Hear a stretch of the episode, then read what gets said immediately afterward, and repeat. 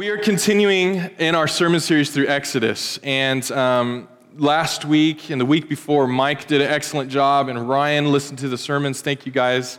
Uh, just, I felt so peaceful leaving, knowing these guys were, were taking the helm here and leading us through this idea of grumbling in the wilderness and the beauty of who God is, and the, the fact that as believers, we don't have to grumble and we can be set free from that bitterness.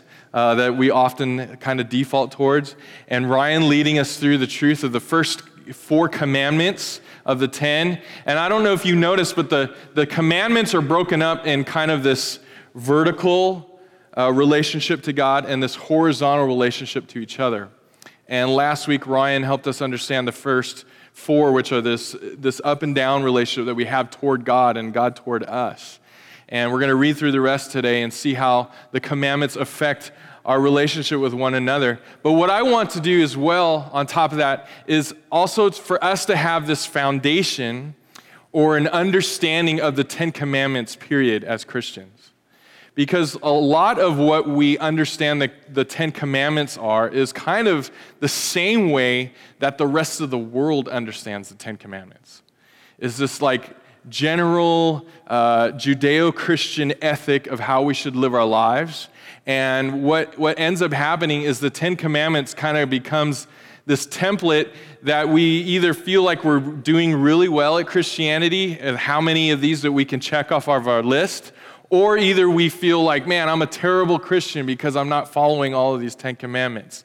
And the, our Christian faith is so much more than a checklist. See, that's every other religion in the world. Every other religion, and this is not a this is not a blanket arrogant statement. This is just truth. Every other religion in the world is not is different to Christianity. Christianity is the only other, and I would put in quotes, religion that is based on grace and not merit and not on what we do.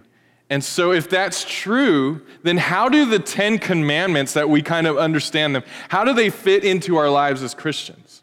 Um, so, I'm so glad you guys asked that question this morning. So, that's what we're going to look at. If you have your Bibles, turn back to the, the book of Exodus, and uh, we're going to read a little bit of a lengthy portion of Scripture here this morning, but we're just going to go through all the Ten Commandments again. And some of us, we all know like maybe two or three of them. Um, but we might be surprised to find that there's some other commandments in there that we weren't so familiar with, but we're going to look at all of them. So, Exodus chapter 20, we're going to read 1 through 21. It'll be up on the screen here this morning. I'm reading from the ESV, English Standard Version. This is the word of the Lord. It says, And God spoke all these words, saying, I am the Lord your God who brought you out of the land of Egypt, out of the house of slavery. And here we go. Verse 3 You shall have no other gods before me.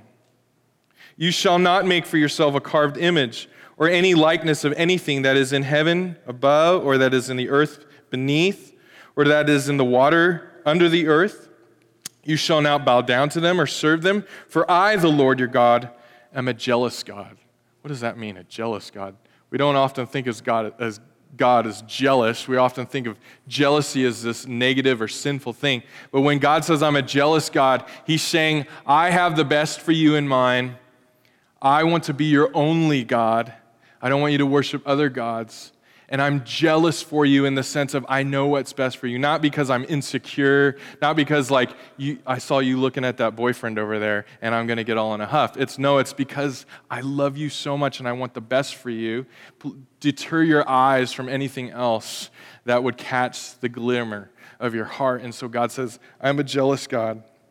Um, you shall now bow, verse 5, you shall now bow down to them and serve them, for I, the Lord, am a jealous God, visiting the iniquity of the fathers of the children to the third and fourth generation of those who hate me, but showing steadfast love to thousands of those who love me and keep my commandments.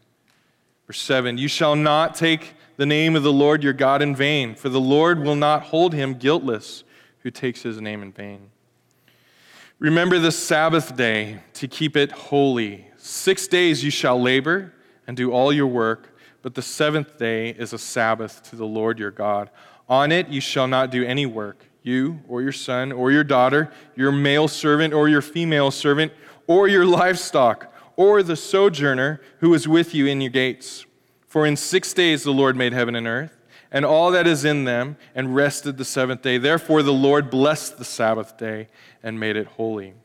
Now, that was the first four commandments. Now we're those were all the vertical understandings of this relationship between us and God. Now we, we God gives us these six other commandments that help us understand this horizontal relationship that we have with one another. And it says this Honor your father and your mother, that your day, days may be long in the land that the Lord your God is giving you.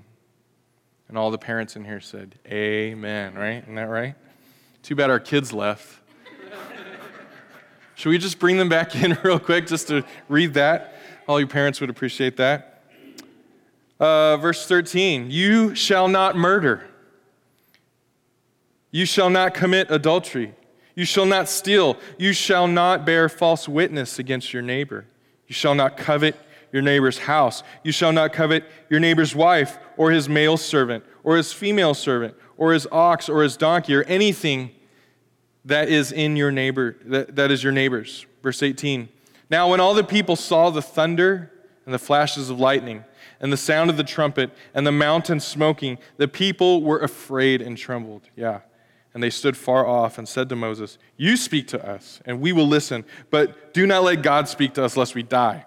Moses said to the people, Do not fear, for God has come to test you, that the fear of him may be before you, that you may not sin.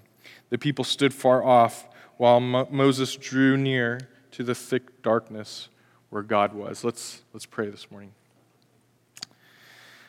God, thank you, thank you, thank you so much for your word. Thank you for the fact that you don't just let us do whatever we want, that you love us so much, just like a good parent, that you lead and you guide and you, you tell us things that will do harm to us and you call us into areas that will bring us fruitfulness and life. And I pray for our hearts this morning where maybe we're given over to these things where we see these Ten Commandments and our heart desires or delights in the things that are opposite of that. God, will you help us to surrender those areas of our lives? Or maybe we don't understand these Ten Commandments and we look at them as like this long list of checklists, Lord God, and we feel good about ourselves when we, when we fulfill them, or we feel bad about ourselves when we feel powerless to fulfill them. God, will you help us understand our faith this morning? And if we're somewhere in between, um, God, will you meet us where we're at? I thank you, God, that you see us. There's not one of us here this morning that you don't see, that you don't know intimately that you're aware of every situation in our lives. And because of that, you love us and you're leading and guiding us. So help us this morning to know your word, to adjust our hearts to your word, and to trust you where you've called us to trust you. And we ask this in Jesus' name. Amen. So, we've already said the first four about this relationship between us and God, and the last six are about this relationship between each other. Let's just recap. Look at the first one here it's honor your father and mother. Now, some of these seem like, well, duh, like, God, why do you have to like tell us these things? Well, believe it or not, you and I have had the privilege of sitting under this truth for thousands of years, and the culture of this truth has disseminated, disseminated into the whole world. Um, there's not probably almost, this is a bit of an exaggeration, but there's probably not many places in the world that you could go that don't have this kind of culture where it tells you, like, don't kill someone. I mean, we all kind of go, God, did you really need to put that in there? Thou shalt not murder. We all think, like, duh. But see, before Israel had these commandments, they were living under a total different system. They had come out of this understanding of living among a people who, where thou shalt not murder wasn't a thing for them. Actually, it was the opposite. Their king told, the, told them to just throw the firstborn baby of the Israelites into the river. This wasn't an issue for them. And so when God comes along and he brings this idea of thou shalt not murder, it has to make us ask the question of why. Because you and I are living in this culture already, we already understand it. But if you understand from where they're coming from, this was new. This was like novel for them. Thou shalt not murder. Really? Thou shalt not murder. Why? Because There's value in a human. There's, we've been created in God's image. And to take another person's life is to, is to deconstruct, is to go against the ways of who God is in very self.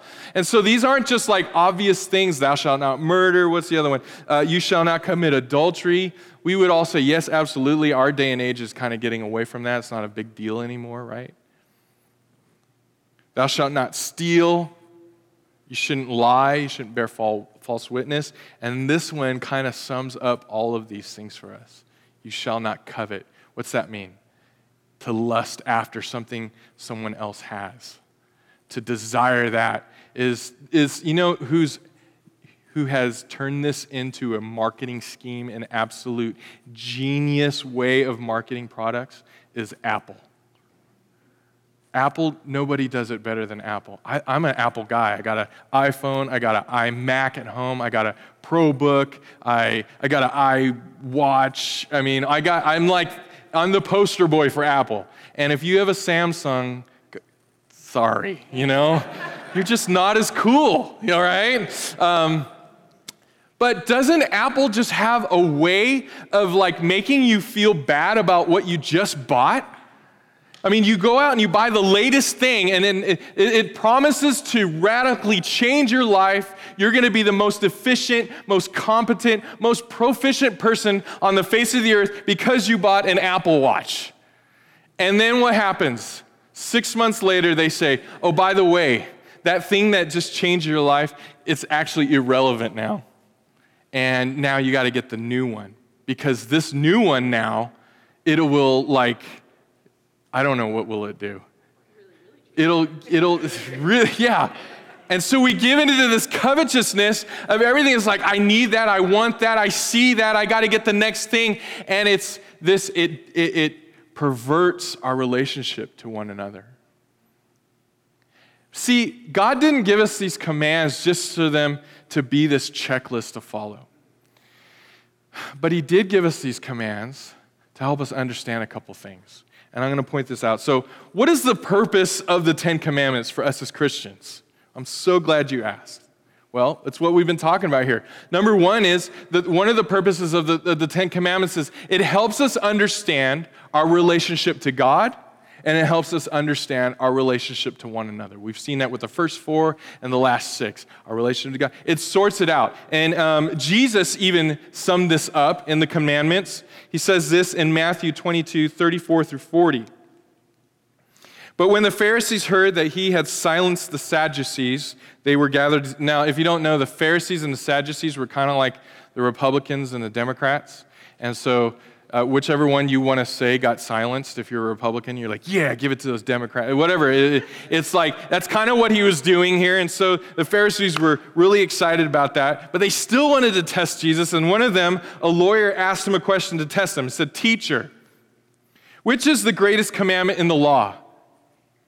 And he said to him, You shall love the Lord your God with all of your heart and with all of your soul and all of your mind. This is the great and first commandment. Second is like it you shall love your neighbor as yourself. On these two commandments depend all the law and the prophets. So Jesus sums up the Ten Commandments right here. They're trying to trick him, and he says, Yes, you've heard this, you've heard this. Let me just sum it up. Love God with all of who you are. And in the same way that you love God, you should love one another. Mic drop, I'm out, right? So the, the Ten Commandments help us understand our relationship to God and relationship. To, what else do they do? They help us to flourish in freedom and protection. Now, what do I mean by that? Let me give you a little example. You ever seen The Little Mermaid? Who hasn't seen The Little Mermaid? If you haven't seen The Little Mermaid, you've been living in a cave probably for the past 10 years. But if you haven't seen The Little Mermaid, and some of you tough guys out there, you, this might be your favorite movie, uh, but there's a moment in the movie and every girl in here could probably sing it. Where she's in her cave, she sneaks off, and she has this desire in her heart for this otherness.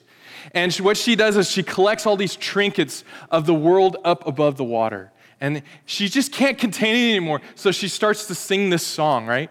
Look at this stuff. Isn't it neat? See, okay, all right. You all have seen it. She talks about all these things, and we applaud this movie. We go, Well done, Ariel. But what we don't understand is, man, she connives. She, she gives into divination. She, she seeks the, the counsel of a witch to get her way. She transforms. She, she, uh, she deceives her father and her siblings and all of the kingdom.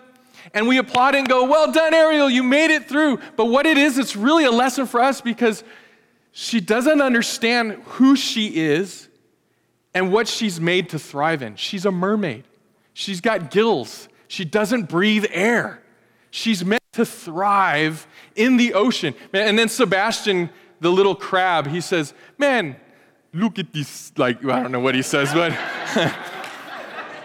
he says, the, the ocean is better, right? Down where it's wetter, under the sea, right? And he's trying to say, listen, you're not made for that world. You're made for this world. This is where you you will thrive naturally. And God gives us these 10 commandments, and He says, I'm not trying to be this mean ogre God and give you all these rules and all these regulations so that Christianity is boring and terrible and oh my gosh, I'm not allowed to do this because I'm a Christian. That's every other religion. Well, I can't drink caffeine because I'm a Mormon, or I, I can't do this because I'm that. And it's like, no, no, no, no, no, no. God gives us these Ten Commandments to flourish in because this is who we are. Remember, He says He's a jealous God. You know, there was this study done with kids on a playground, and they did two kind of, I don't know what you call them, t- uh, petri dishes, so to speak. And what they did is they, in this petri dish, they put these kids on a playground that didn't have a fence. And on this side, what they did is they put these kids on, on a playground that had a confinement. And what they found is the kids on the, on the uh, playground that did not have a fence, what they did is they all gravitated toward the center of the playground, afraid to go out on the boundaries because of there was a road. And on this side, what happened is the area that had a fence, what they found was the kids felt safe. And what they did is they explored the whole area. They didn't just confine themselves just to the center of the playground. And for us, God is saying, Thou shalt not, thou shalt not, thou shalt do this. Not because He's like, I want you to just suffer in this Christianity, because I want you to explore all of the freedom that I've given you.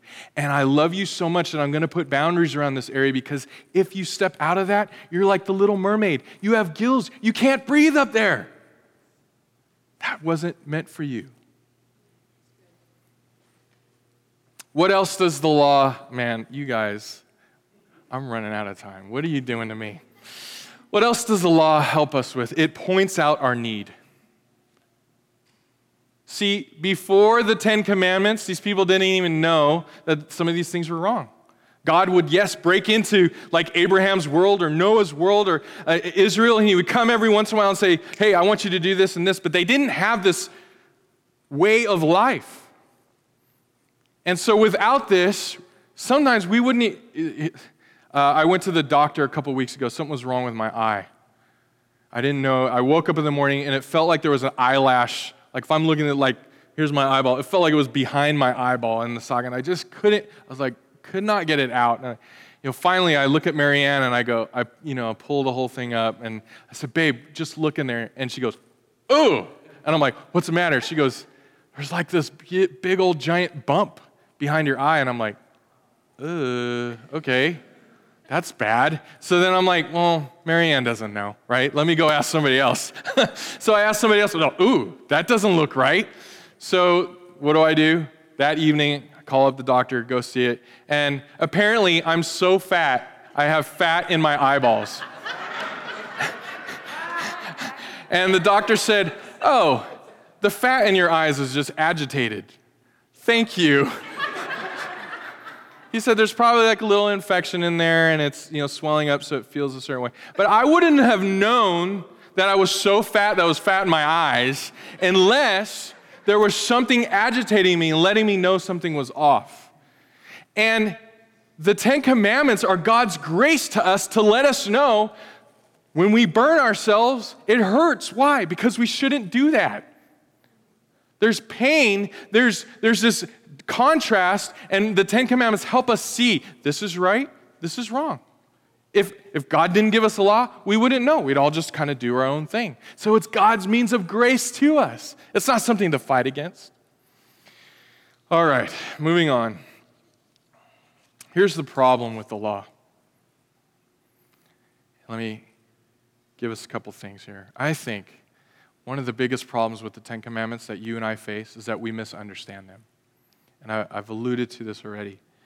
But what we do is we view the Ten Commandments as a, as a checklist. Now, I've said this before over and over from here. But I, when I have a particularly good moral week, I feel so good about myself. I feel, I feel so good about my relationship with God when I've done well this week. I can look back at my track history and go, man, I am just an amazing Ten Commandments fulfiller. How can I post this on Instagram somehow?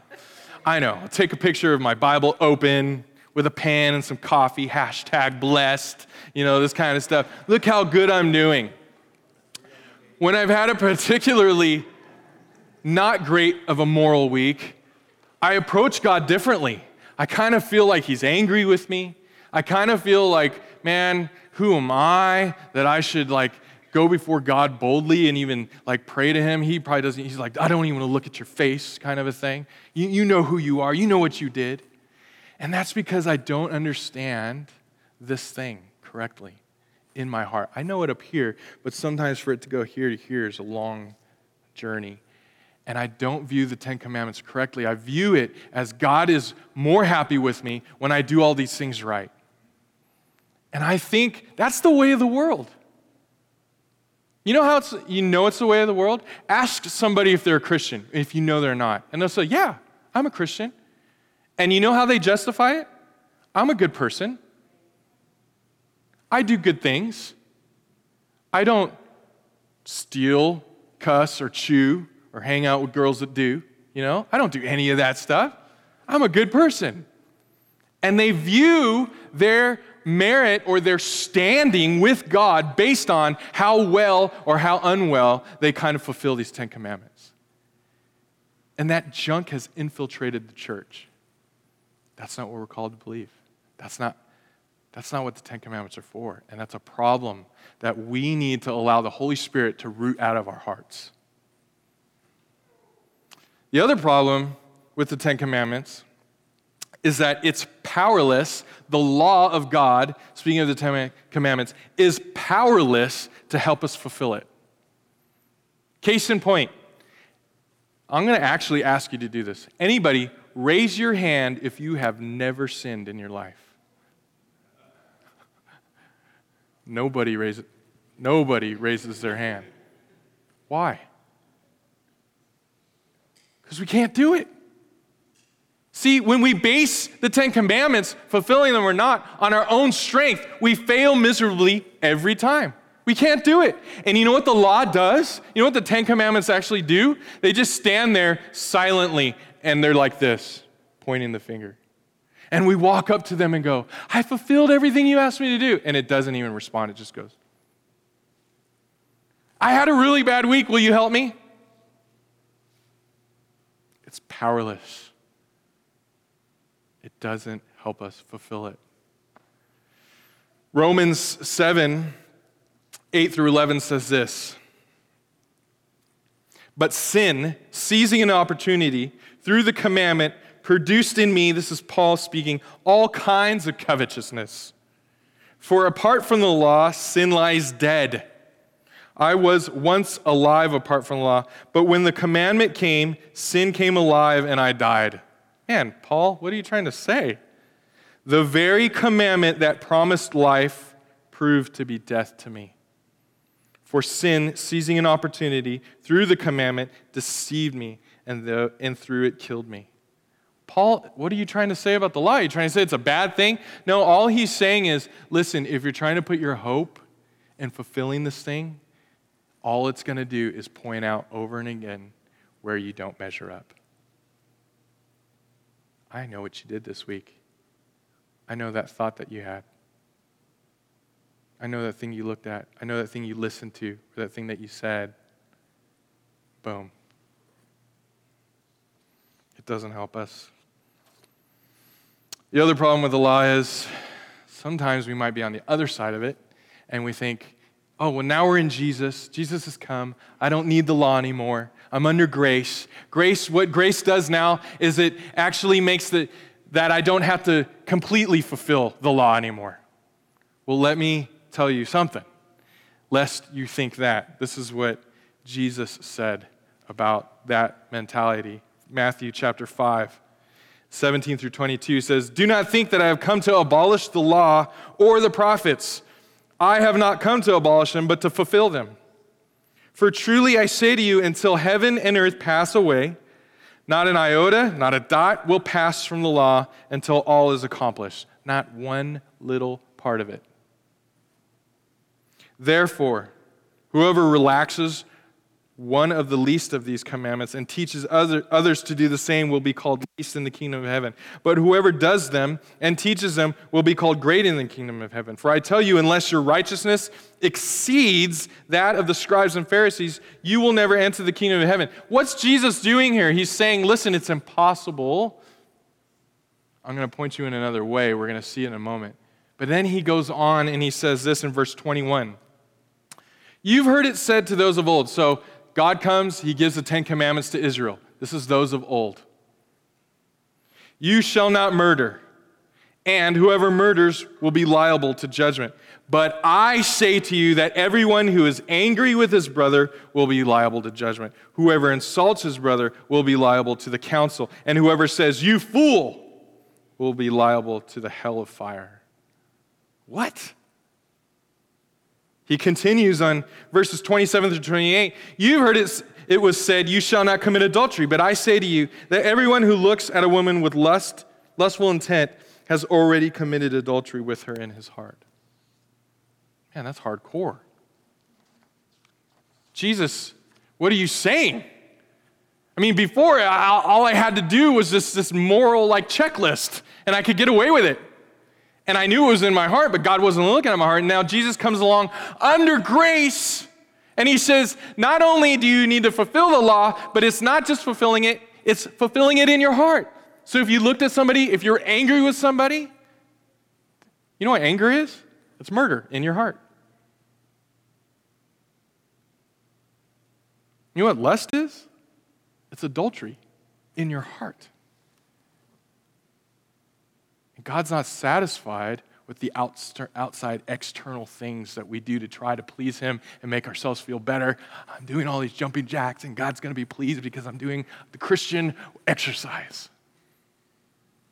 He says, No, what I'm more concerned about is what's going on on the inside. And grace now demands all of who we are, not just a fulfillment. Now, if we leave it right there, man, this is like some bad news this morning. We're caught between uh, a rock and a, a, stone tablet in a hard place. But um bumps. If you don't know, stone tablet, the Ten Commandments were written on stone tablet. We're, it's like, what do you do? On one end, you're telling me the Ten Commandments are good, but you know you can't fulfill them. Nobody can. From, from the beginning of man, no one has done it. Only one person has? Aha, aha. And then on the other side, you're telling me, you know, like, well, I'm not going to be able to fulfill it, but it's more than just fulfilling the Ten Commandments. It's actually what's in my heart. How do I walk this thing called Christianity? How am I going to do this if it's like I can't do either one?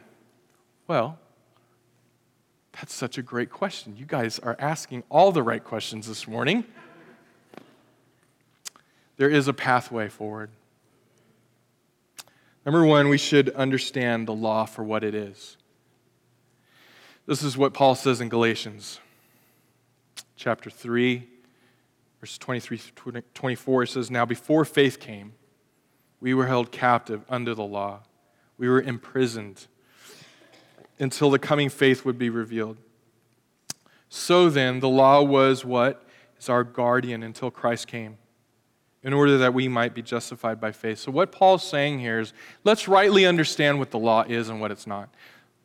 He's saying what the law is, it's like a guardian. And this language of guardian is like, um, let's say there's a young child who inherit, inherits a, uh, this huge tens of millions of dollars, but is not of the age to be able to like facilitate this kind of money, right?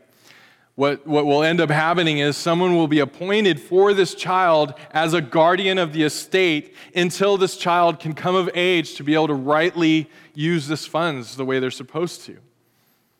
That guardian is not their father, not their mother, but it's a guardian, and it's somebody who cannot uh, like empower them to use this, but all it does is help them point them. This is the right way. Oh no no no no! You're not allowed to do this with your money. Like I know you want to go buy a thousand Xboxes but you're only 16. You don't understand what this million dollars is for. It's not for Xbox. It's for you're going to go to college. You know, you're going to set up all these retirement funds. And the guardian helps them see this is right and wrong.